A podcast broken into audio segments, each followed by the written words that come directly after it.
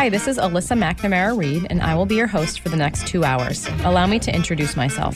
I am a certified financial planner practitioner and an investment advisor.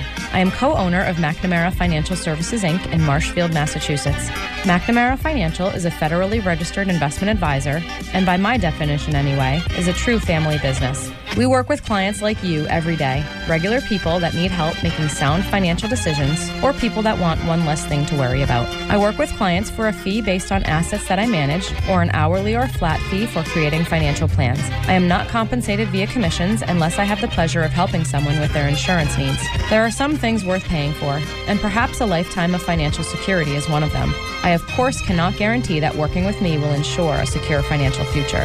McNamara on Money has been a call in talk radio show since 1990. I love hearing from listeners, and there truly are no dumb questions. In fact, I like the simple questions because everyone should have the answer to those. Just don't call me asking for the next hot investment or which market is going to outperform this year.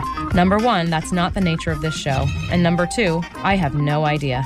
Any advice I give to a caller is meant to be generic in nature and should be verified with his or her own financial professionals.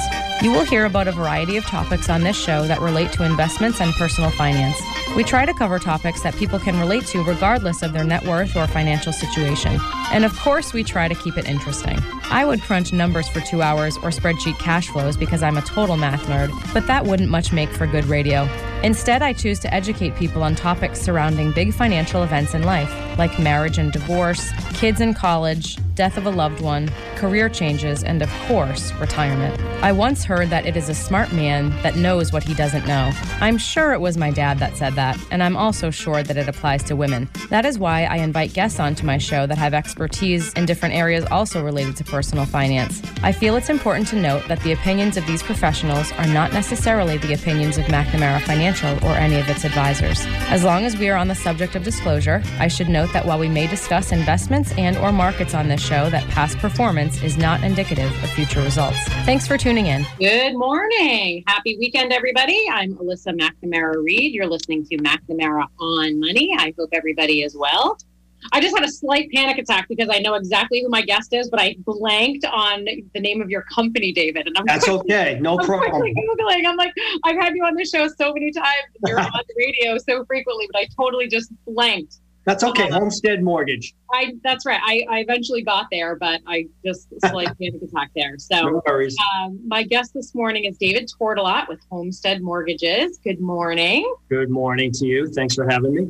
Yeah, you're welcome. And I am recording uh, the the show today, the video recording of the Zoom. And David is so nicely dressed and professional. Um, and I am just out of the shower with ladybugs on my t-shirts on my t-shirt, but um, that's okay. That's that's real life. That makes that only makes me human, right? That's right. That's not a bad thing. So, um, all right, we are going to talk this morning about. Um, I wanted to talk about thinking outside of the box a little bit regarding your home's equity. So that's what we call today's show, thinking outside the box. Um, regarding home equity, more and, and in particular, we're going to get into reverse mortgages. Um, and I was wondering if Kirk was going to join us this morning. He was having some trouble with the Zoom, I guess, or with the the computer, I guess. So, can you hear us? Yes. Oh, okay. Good yes. Morning. Can you hear me? Yes, we can. Awesome. Um, so that's my husband and business partner Kirk Reed having some technical difficulties, but it looks like we're all good. And then I, unfortunately, I did overhear that you said we're recording, and I realized no, I'm not exactly dressed for that. Hey, that's okay. You know, I can stop this, record. I can stop record. We'll just use the audio. This past, this um, past year is, but yeah, you can do what you want. This past year is, everybody's learned that anything can happen. Da- yeah. How do I, how do I know, David, that you're not just maybe that's is that just a background that you're wearing as a shirt and tie? It is. Is that it a is. fake background? I actually didn't shave either. I didn't shave either. You put backgrounds making me look like in shave now. Really? That's amazing. Very creative. Amazing. um. All right, so uh, David, do you want to just do a quick intro? I mean, you're on the ra- you have so many commercials on the radio. We've had you on the show so many times, but you want to just do a, a quick intro about you and your business? Yeah, sure. So I've been in in the reverse mortgage space since 2003. Uh, that's when I originate, originated my first mortgage. And um, I transitioned out of the forward space, forward mortgages, traditional mortgages, into reverses exclusively around 2008. And so since then, I've just been writing reverse mortgages. I'm a certified reverse mortgage professional. and that's a registered and trademark designation in our space. And currently, there's only 160 of us nationwide that have that. Oh, wow. That, that designation's been available for over a decade.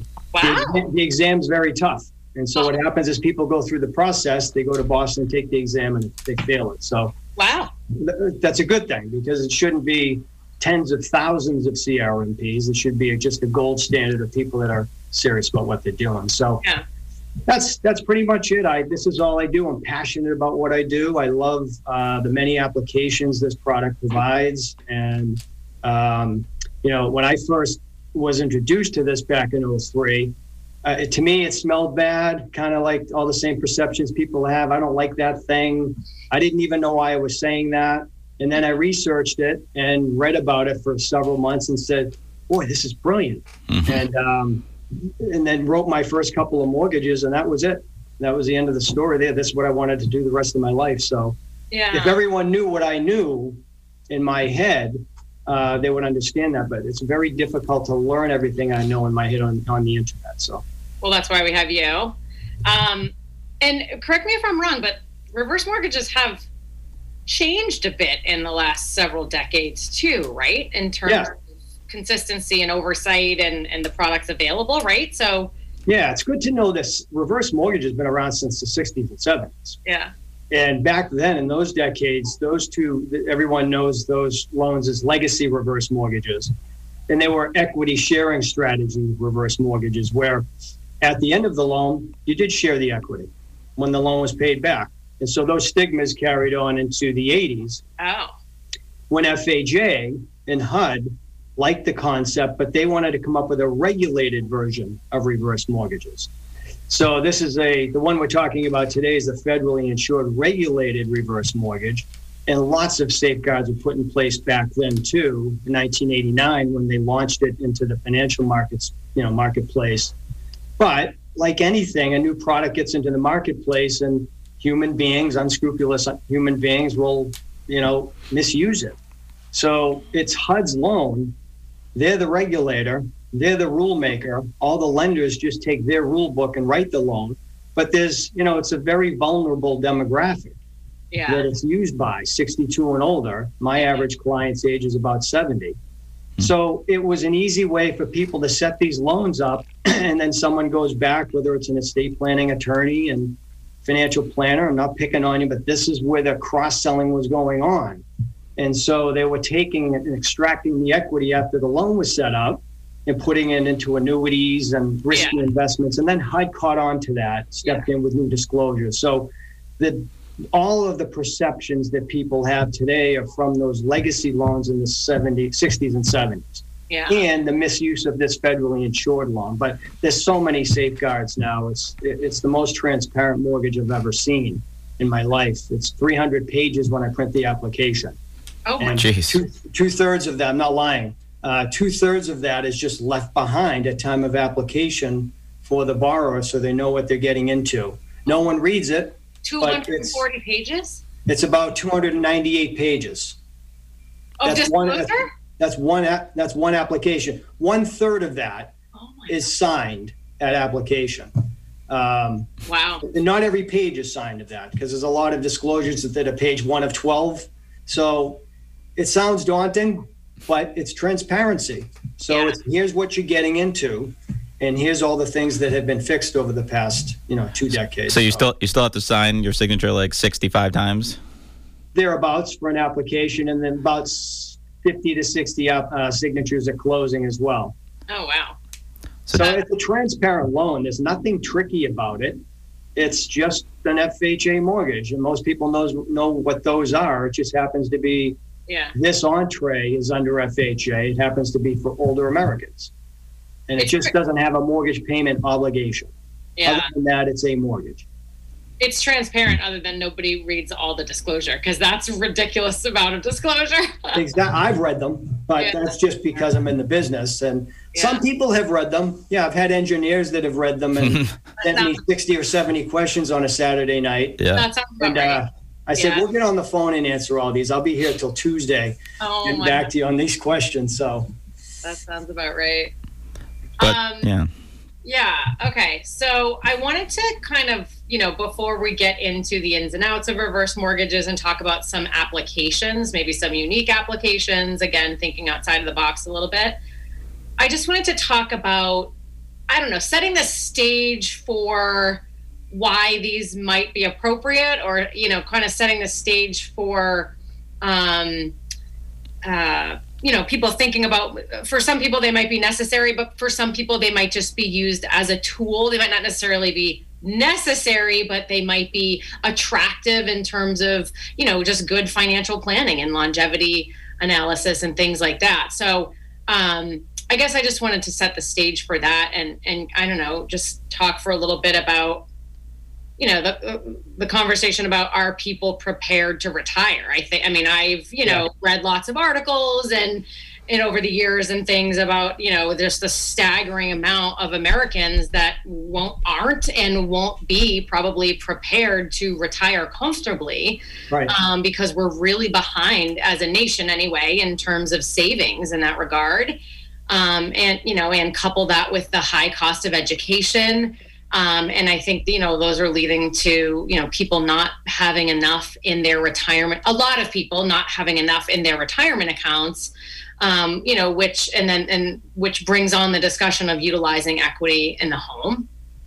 Um, so just a few things on that. So I, Kirk, you were the one that actually um, first showed me the study that Fidelity did regarding um, and we have no affiliation with Fidelity. They just happen to have an article and a decent study on on how big your retirement assets should be at certain ages. Oh, right, right. Remember that one, Kirk? Yep, yep. And I actually I pulled it up before the show, and now, of course, I have like so many tabs open on my laptop that it's going to take a minute to find it. And I just, um, you know, before, yeah, and, and, yes, I mean that's certainly, uh, you know, I, but I, whatever the numbers are, I, I recall uh, when I was looking at them that to me they sounded a little high. So that was you know that was just my yeah. my perspective. But uh, but yeah, certainly. I mean, if they yeah if they did some research, then um, I'm sure that you know there's some validity to it. But you know, in my experience, they sounded a little on the high side.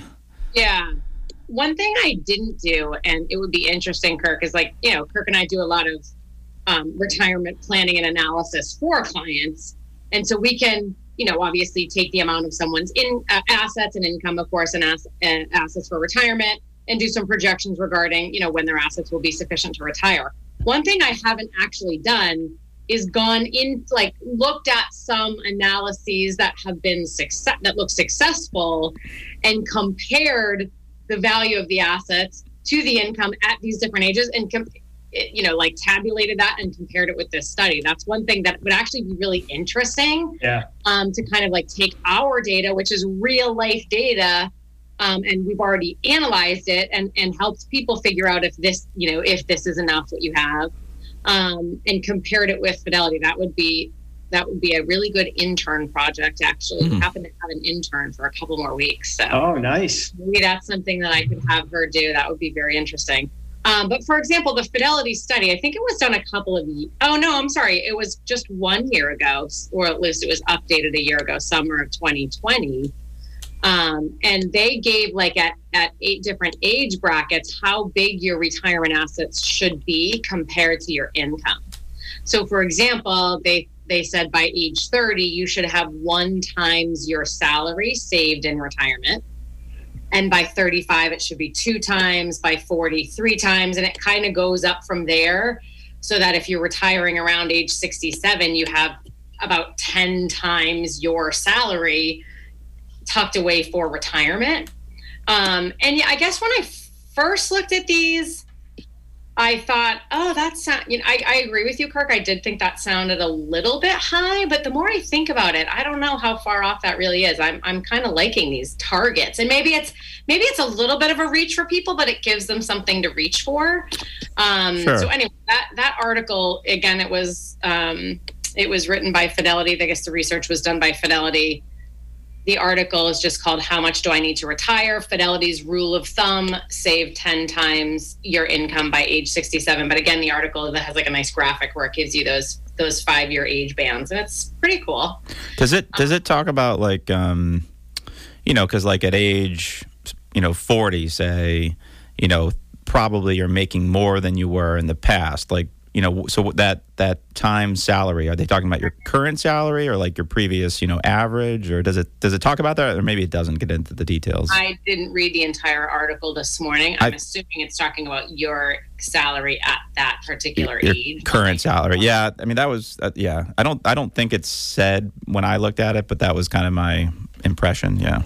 I think so. I mean, that would make sense because as people's incomes increase over their life, like you know, their their lifestyle and their standard of living increases too. So they would be, you know, what they're living off of generally is that higher salary. So that would make sense. Um, but yeah, that's. I mean, that's just kind of interesting.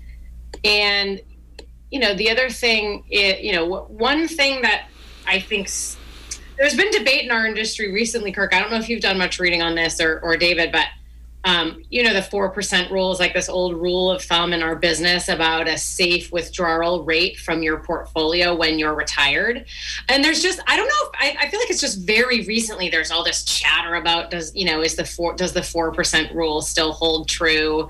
Um, and I mean, I think it does. I think it, uh, certainly it depends on when you're retiring, but I think it's a good target, you know, a good starting place. So basically, what it means is um, the four percent rule is is basically when if you're retiring at a normal retirement age, which I would define as something in your mid to late 60s or mid 60s, if you're and you have a normal life expectancy of at that time of something like 20ish, 25 years, um, then if your starting rate of withdrawal from your portfolio is about four percent, then that's generally considered a sustainable over the long term rate of draw.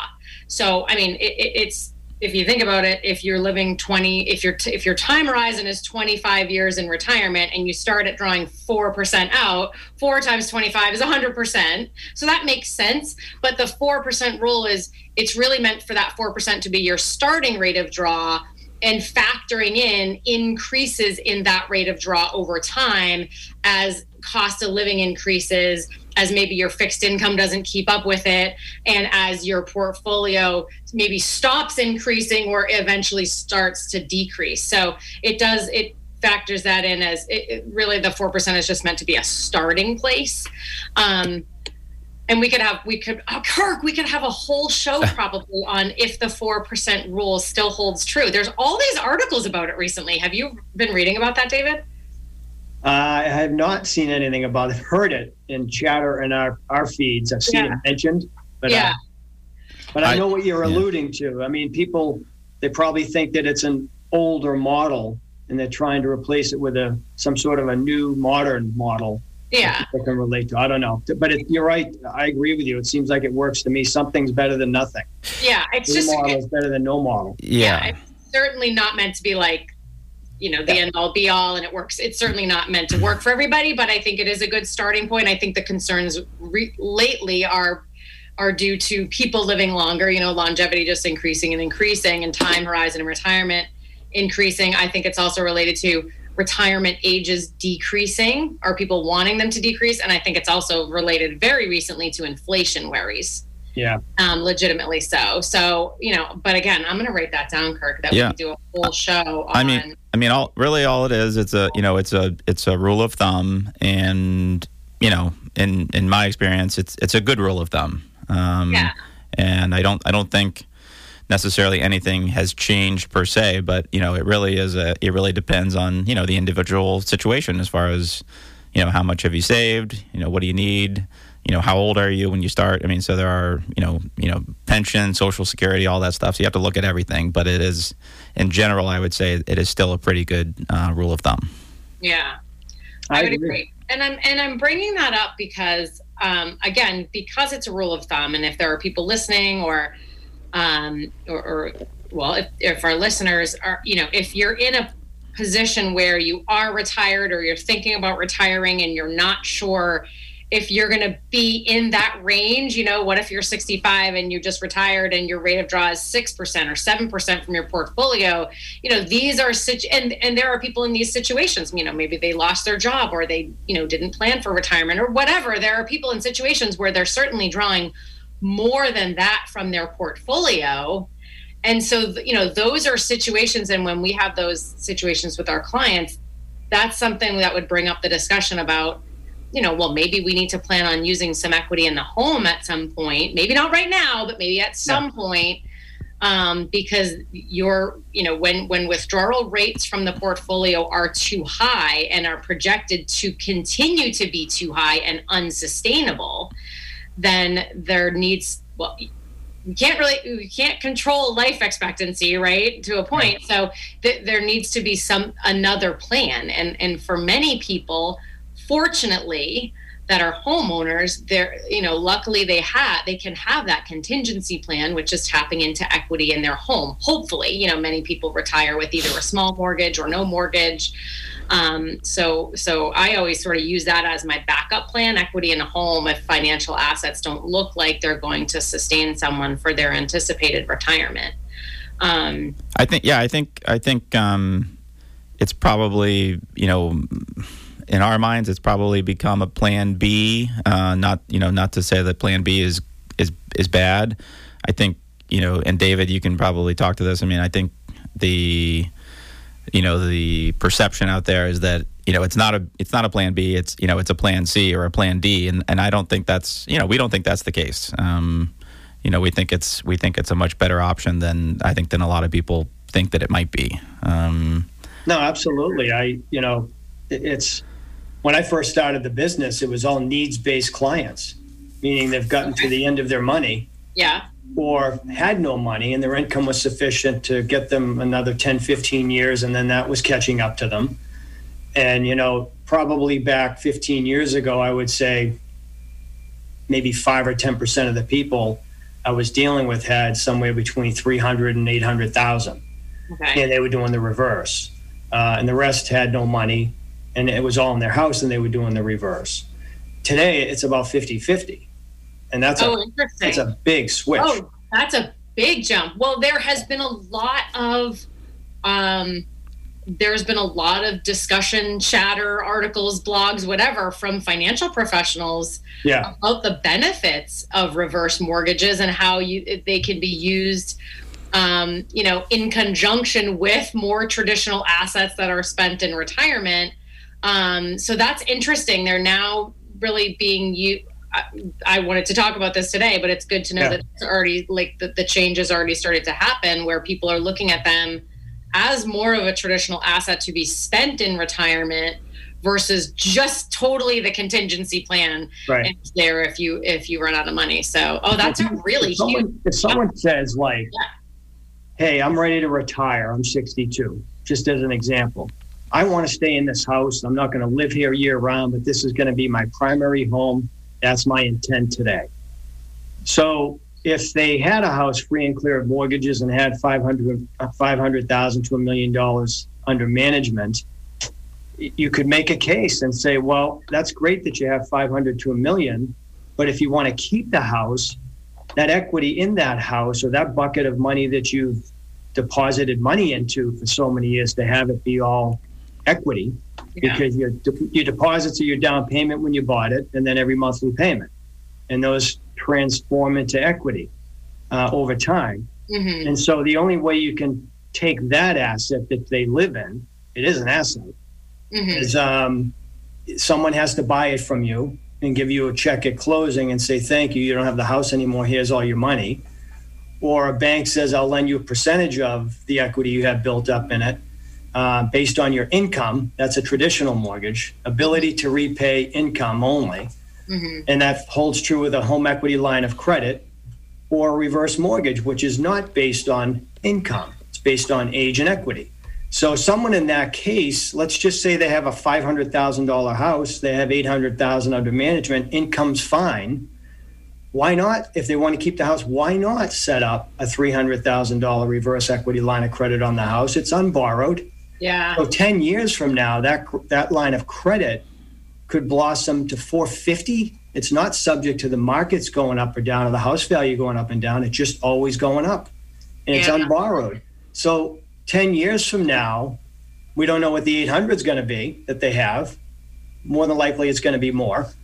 But why not have another 450 in addition to whatever the 800 did, just in case? Yeah. Not borrowed if you want to keep the house. It's not for people that don't want to live in the house long. Set it up early in retirement, and that account could be there for long-term care for people that don't have long-term care policies and they don't want to pay for long-term care out of their portfolio and get taxed and deal with all the adjusted gross income issues. Hey- They can just say, well, we have this bucket of money here and we haven't touched it for 10 years and the credit line is now 475 grand.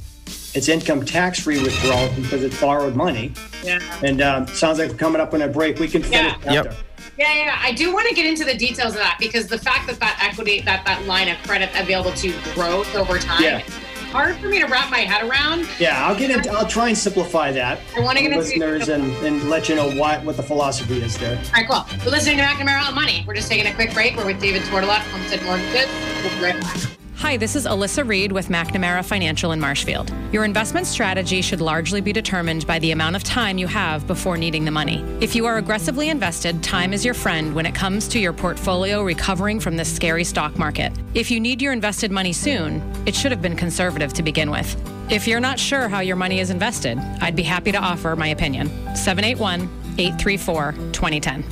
We're back. You're listening to McNamara on Money. I forgot what my cue was there. You, everyone's going to have to forgive me today. I've been up since three o'clock in the morning. I could not sleep last night. Oh, I had no. three cups of coffee, but I'm doing my best. You're doing great. oh my goodness! But I feel like some of my sentences aren't 100% clear, so you guys are going to have to You correct get a pass on that because it's totally Mother's Day weekend. What? You get a pass on any mistakes because it's Mother's Day weekend. Period. Okay, perfect. Oh, I should have a pass on the whole Right, Kirk? show. Yes. It's like yeah, like those coupon books that your kids give you Yeah. for for stuff. Yeah, that's it, you get that for the radio show too. Yeah. All right, thank you. I'll take that. Uh, all right, I'm Alyssa McNamara Reed. You're listening to McNamara on Money. I'm joined this morning by my husband and business partner, Kirk Reed, and also David Tortolot with Homestead Mortgages. We are going to talk today about um, thinking outside the box. We're talking about using equity in your home. Is the is Uh, the is the box your house? Is that the is that the Yes. illusion there? Okay. Coincidentally, many houses are shaped like a box. All right. Just although we were side note we were reading the guinness book of world records the other night me and my the girls and there was something in there about um, the tallest house in the world shaped like a toilet hmm. And i was like wait first of all there's more than one house in the world shaped like that Too thrown, huh? yeah so so but yes the box is your house and we're talking about using well, the tech, well, no, then, then should it be thinking inside the box? Because we're we're taking stuff, or no, we're we're taking stuff from inside the box and taking it out of the box. So I, you know, it's Yeah. you could go we're many ways. outside of the box so that you can stay inside of the box Ah. Okay. there you go. Okay. Uh, that's Quick good. thinker. Yeah. Yeah. On. Um, okay, so before the break, um, David, you started talking about. Well, let's get into the weeds a little bit. I don't want to get too bogged down about Yeah. the ins and outs of, of the of the structure of the mortgage, but there Yeah. are several things I want to touch on, and one of them is the fact that when you take out a reverse mortgage, you have for you have an ability to you know use the equity in the home. Um, and there's different ways you can use it, right? You can take a lump sum, you could take a Yeah. monthly income, you could just get like a checkbook, use it ad hoc, whatever.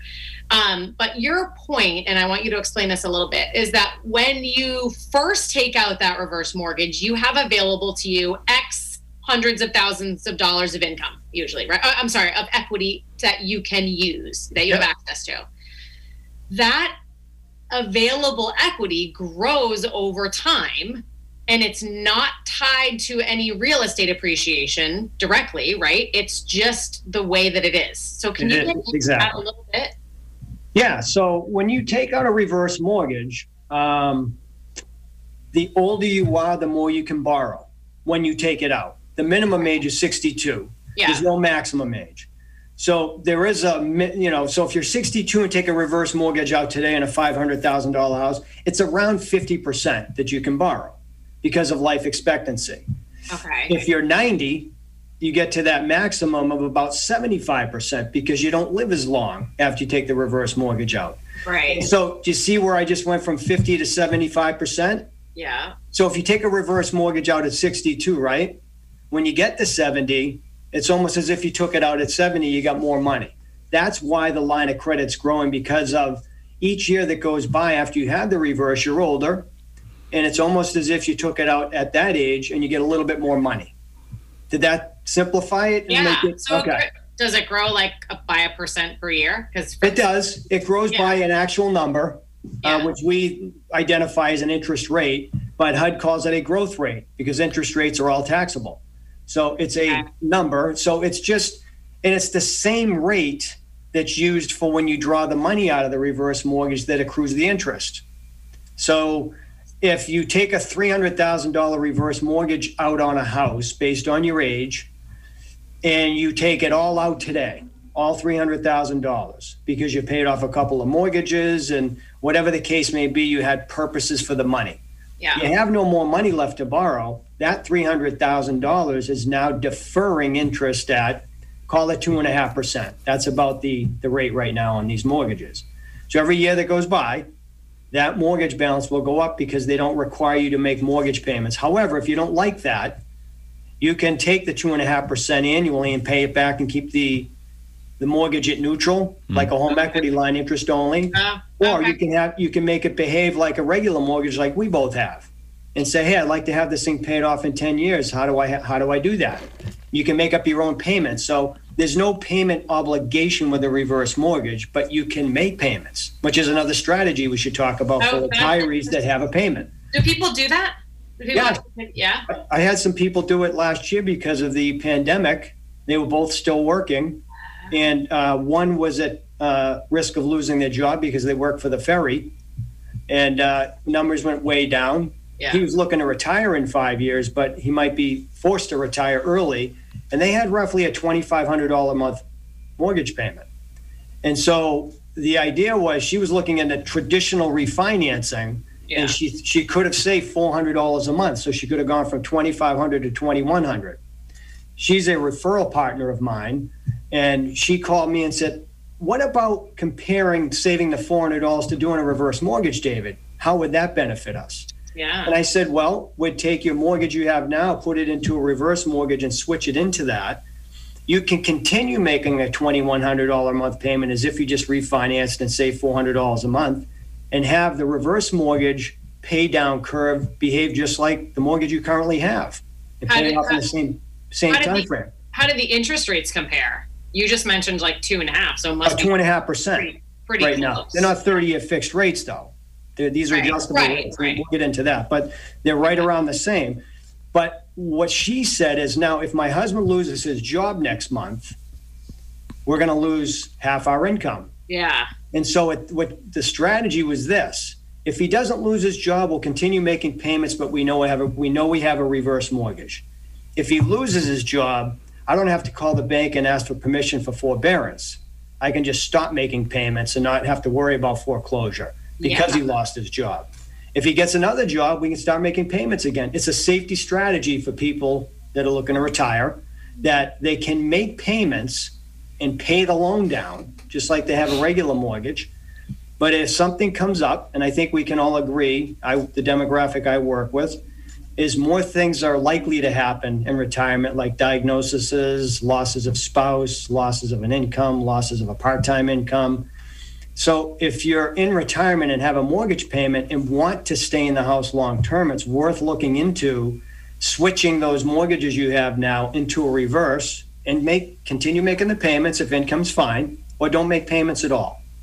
This is entirely up to you. That's the most flexible loan you can ever imagine, where you can make payments when you want, stop making payments when you want, make up your own due date, So- make a balloon payment in three years, never make payments, make payments two times a month, once a year. It's it, there's no obligation to make one, so you're in full control of paying down the loan or not paying it off. So, so David, I just had a you know like a clarifying question. So, for somebody that is still working like that, but they decide to do a reverse mortgage, um, and they're making those payments toward it, but but they haven't they haven't borrowed anything yet, right?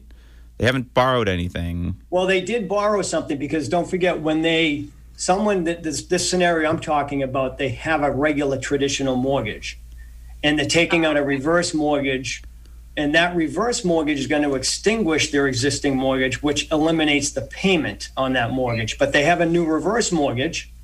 It's just they can continue making the same payment as if they didn't refinance into a reverse that they were making. But if something comes up, they can stop making payments at any time without being at risk of foreclosure. Okay, and okay, so okay, I missed that piece of it. Okay, and so and so by doing that, then they're by making those payments, then they're just they're cutting down on the interest um, or the you know the balance, and then the, plus you know the interest that they're that they're interest accruing. and principal if they want. Yeah. Right, so if they will make, you know, if they have a three hundred thousand dollar traditional mortgage and they refinance that into a three hundred thousand dollar reverse mortgage, and they were paying twenty one hundred dollars at the same interest rate per month, well, that reverse mortgage balance would go down every month too at that same rate. With the same pay down curve would occur if they have the same rate and the same amount. Yeah. But so they can keep keep on chugging along as if they had the same payment, but it's just in the case something comes up. At any time, they can just say, "Well, we have a reverse, so you lost your job. We don't have to make payments until things get better." Yeah. Then interest defers. yeah Then you don't make payments, but it's a strategy where people don't have to get stressed out because we all know that traditional mortgages are always due on the first of every month without exception. It doesn't matter if you got a diagnosis, it doesn't, doesn't matter if you lost your job.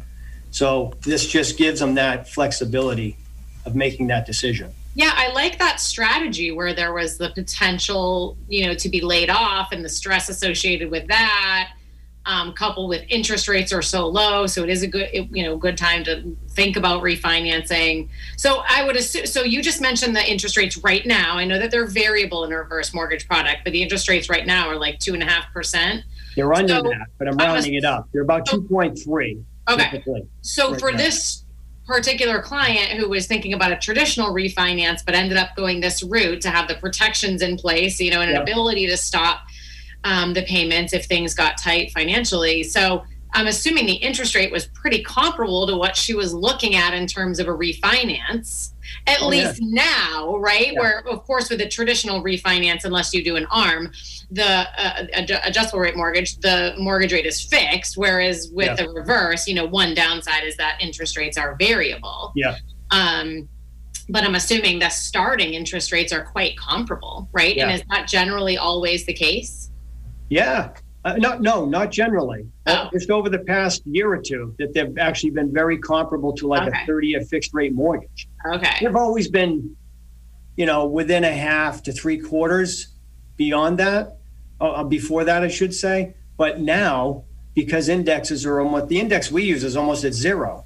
It's like 0.125 on the annual constant maturity uh, treasury index. That's the index that's used.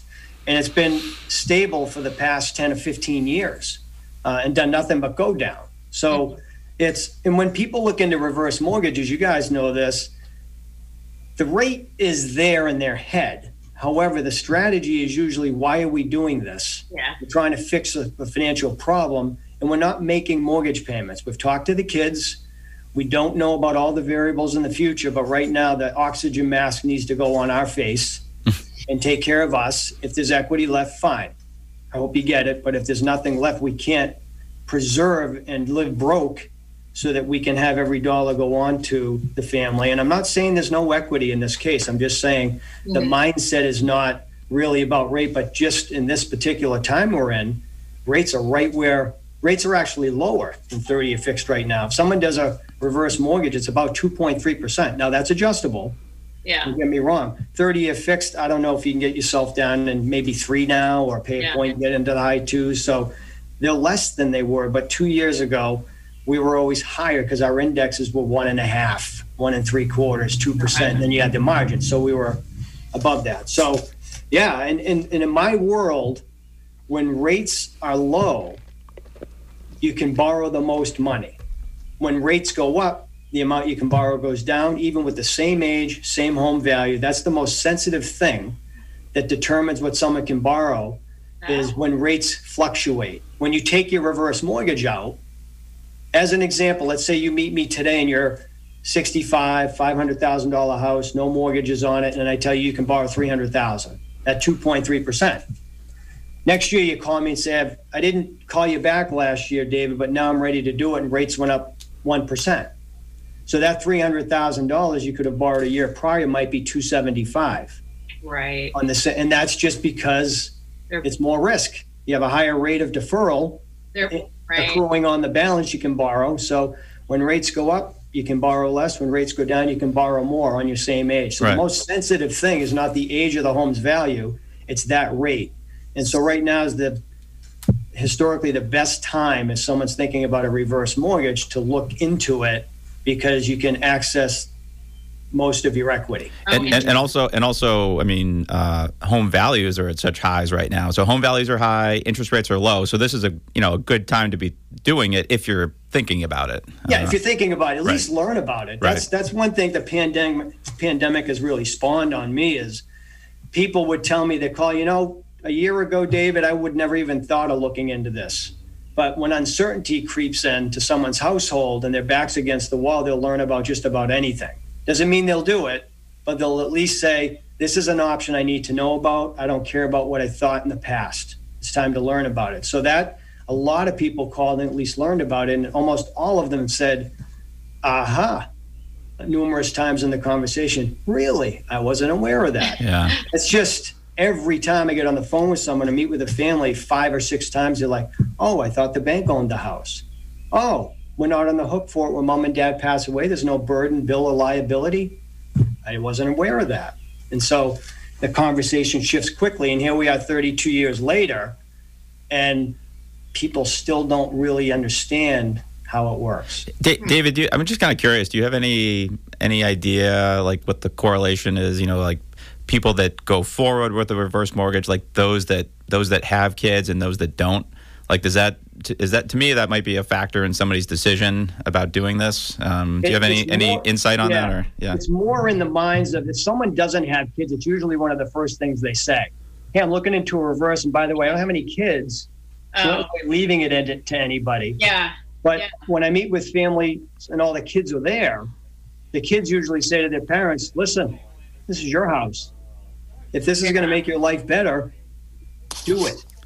Don't worry about us. And that's that's sort of a simple way of putting it, but you know, they'll say things like, "Dad, you put me through college," or or "Dad, you took a home equity line of credit out because I lost my job in 08 and you wanted to help me keep your roof over your grandchildren's head." Just there's so many reasons why the kids really don't they're not so hyper focused on making sure they get dollars from their parents' house when it sells when they die.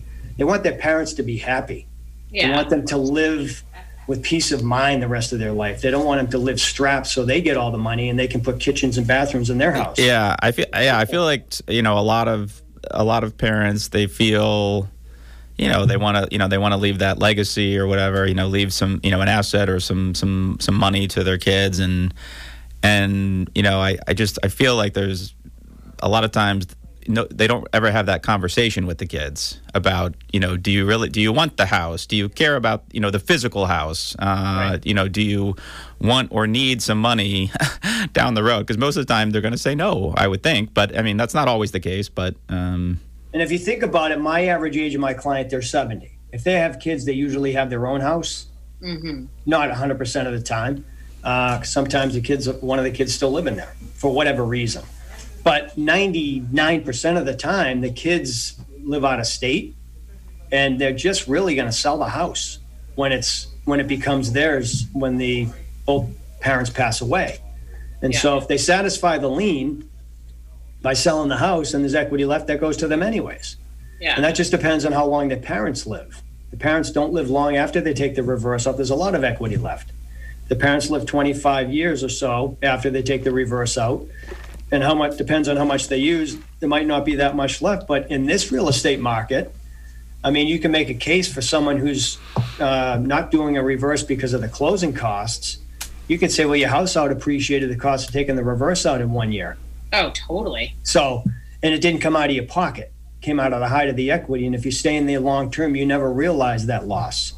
So, So- it's there's yeah. many. Go ahead, go ahead, Alyssa. I was just thinking about the real estate market, you know, being so high right now, and it, you know, prices of homes appreciating so quickly in the last year or so. Um, how you guys are just you guys obviously have an appraisal done when someone takes out a reverse, so that so number one, it's a good time to think about taking out a reverse. It's a good time to take out a reverse mortgage if you're thinking about it because interest rates are so low.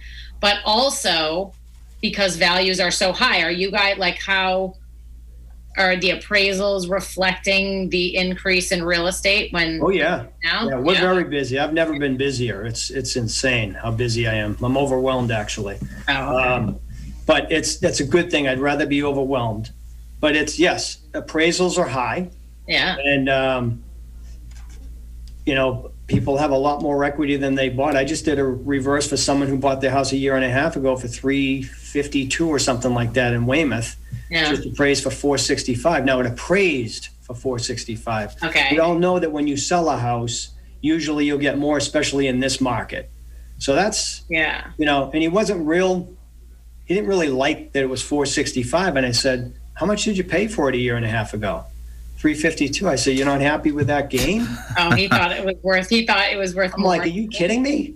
I said, "I'd, 'cause I'd like, to, I'd neighbors- like to find a stock that gave me that return in a year or something like Probably that." Probably because So- his neighbor's house sold for five hundred or something. Exactly. No, What exactly. That's exactly what he said. Well, they just, I said, well, when you're not selling it, you're refinancing it. So it's based on hard, fast data. What has sold around you? What's comparable? Right. Because right now there's the sale sale prices are you know really emotion. There's they're emotional more than anything, right? Yeah, right? people are fighting for the house. They're Yeah. not- Yeah. They're, they're focused on fighting for the house, not actually what it's worth. Yeah. And so they'll overbid, and Yeah. there's 90 people in one open house instead of the old days. Three people show up. There's 90 cars on the street.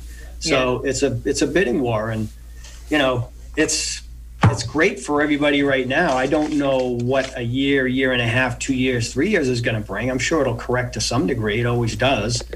So again, if people Yeah. are thinking about a reverse mortgage, to Kirk's point, um, you'll get the most equity or access to the most equity now. And that's not to say everybody should get a reverse mortgage. I'm just saying if you've been thinking about it, now's the time to learn about it and then make the decision based on meeting with a certified professional. Yeah, because that so that that basically that equity that that the reverse mortgage company is giving you, it's you know it's not going to change. I mean, I I understand you know the, it's going to increase with that you know rate of interest, but like if the market corrects, you're you're locked into that number, that that bigger number that that That's a the key point right there, Kirk, because here's the thing. Once you do a reverse mortgage, when values are high and rates are low, you've got your most money. So if someone's 65 and has a $500,000 house and they take the 300,000 out today, that's earmarked.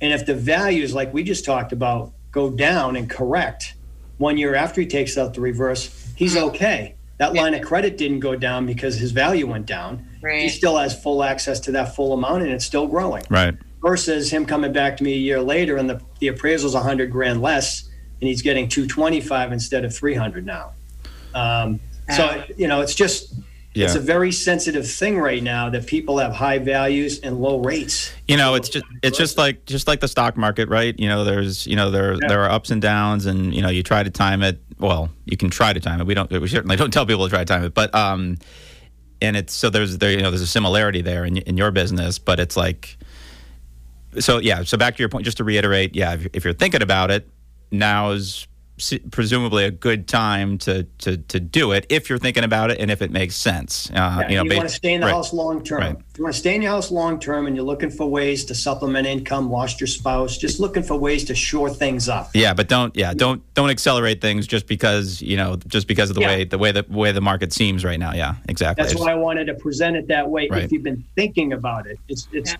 and it's just learning about it. If you're thinking about it, and you call someone and you learn and get all your questions answered, and you still say no, then that's great. That's fine because you've at least exercised that, and you didn't push it aside and then need to do it in a year for some reason. Right. So Agreed, yeah. And it's a good tool. You know, the other thing that people can use it for, to your point, is if you do have five, six, seven, eight hundred thousand dollars in your portfolio and you have this set up early in retirement because you want to keep your house, if that goes down like it did last March mm-hmm. and you're 75 years old, well, you don't have as much time to make that back, although they did make it back, as you guys can attest to from last March till now. Yeah. but that's not you know that's not common what's what's sort of going on with that. But what happens is if let's say they had 500,000 they lost 30% last march and they had the line of credit set up well they can they can sort of relax a little bit and say all right well i've got this other bucket of money it's called reverse equity money Yeah. and I- don't have to go to kirk and alyssa and say i need 25 grand while it's going south and sell it at a loss and get taxed on it potentially. You can say, let's, it's okay, things will recover. They always do. That's why we have this reverse equity line in place. Let's take, let's supplement the income with that for now because that comes to you income tax free because it's borrowed and you don't have a payment the first of the next month by using it. And you're not you're not affecting your adjusted gross income by taking it out of the house. And when your your portfolio recovers we can then talk about do we continue taking it from the reverse equity line of credit or do we stop let that grow again and then go back to the portfolio distributions that you guys have set up? So again it's just this it's this bucket of money called your house that can be used so many different ways. You just have to get creative about it. Yeah. And there's been a lot of research in that regard, you know, regarding using this as a tool for when markets go down and how it can help sustain your retirement portfolio. Yeah. Um, and I, I bet you, I mean, I think that's part of the reason that these have become so common for, um, what, what was the term you used earlier in terms of buffer asset? What is it? A buffer, buffer. No, but you said earlier you said now 50% of the clients. Oh yeah, they're not needs based. Not so needs based. Okay. Yeah, yeah, yeah. yeah. They're, plan, they're yeah. more planners now. This, oh, let me hold this book up. This book, and you guys know who this person is, Dr. Wade Pfau. Yeah, yeah. All right. So it was him in 2015 and several other economists. Yeah. Started looking at what we're talking about now, the growth in this line of credit, and they started putting it in simulations and mm-hmm. saying, you know, if someone's out of money at 86 now with Alyssa and Kirk, this could actually extend years by having it in the background, just mm-hmm. because it's there for many different reasons. Um, and so, as retirement researchers, they just said, why aren't more seniors doing this? It's there. It's like, and one guy said it was funny. It was kind of a funny analogy. He said it's like, you know, you're at Vanderbilt on a Friday night at five o'clock, and you got an 18 wheeler out in the common area and you go out on this megaphone you say free beer for everyone and no one comes down you know, it, that, that was the analogy he used i was saying it's free yeah. money out of your house but yeah. it's something that's there and i have all this information in my head and i'm not saying it's for everybody but if everyone knew what i knew i can attest to this i'd say millions and millions of seniors nationwide would be doing it if they knew what i knew yeah, and I want to get into that a little bit after the break in terms of using it, um, it using it instead of the portfolio, particularly in uh, volatile markets, maybe instead of or to supplement a cash position. Interest rates are so low on cash. It's a good time to talk about that. I want to um, get into that a little bit. I think mm, for the I think for the most part, people's emotions and their stigmatisms toward this product are getting in the way a little bit. But um, let's talk about that after the break. You're listening to McNamara on Money. Our guest uh, this morning is David Portelot, Homestead Mortgages. We are thinking outside of the box regarding potential use of your home's equity today, uh, particularly using reverse mortgages as a planning tool. I'm Alyssa McNamara Reed, joined by my husband and business partner, Kirk Reed. We are just taking a quick break and we'll actually be back in just a minute.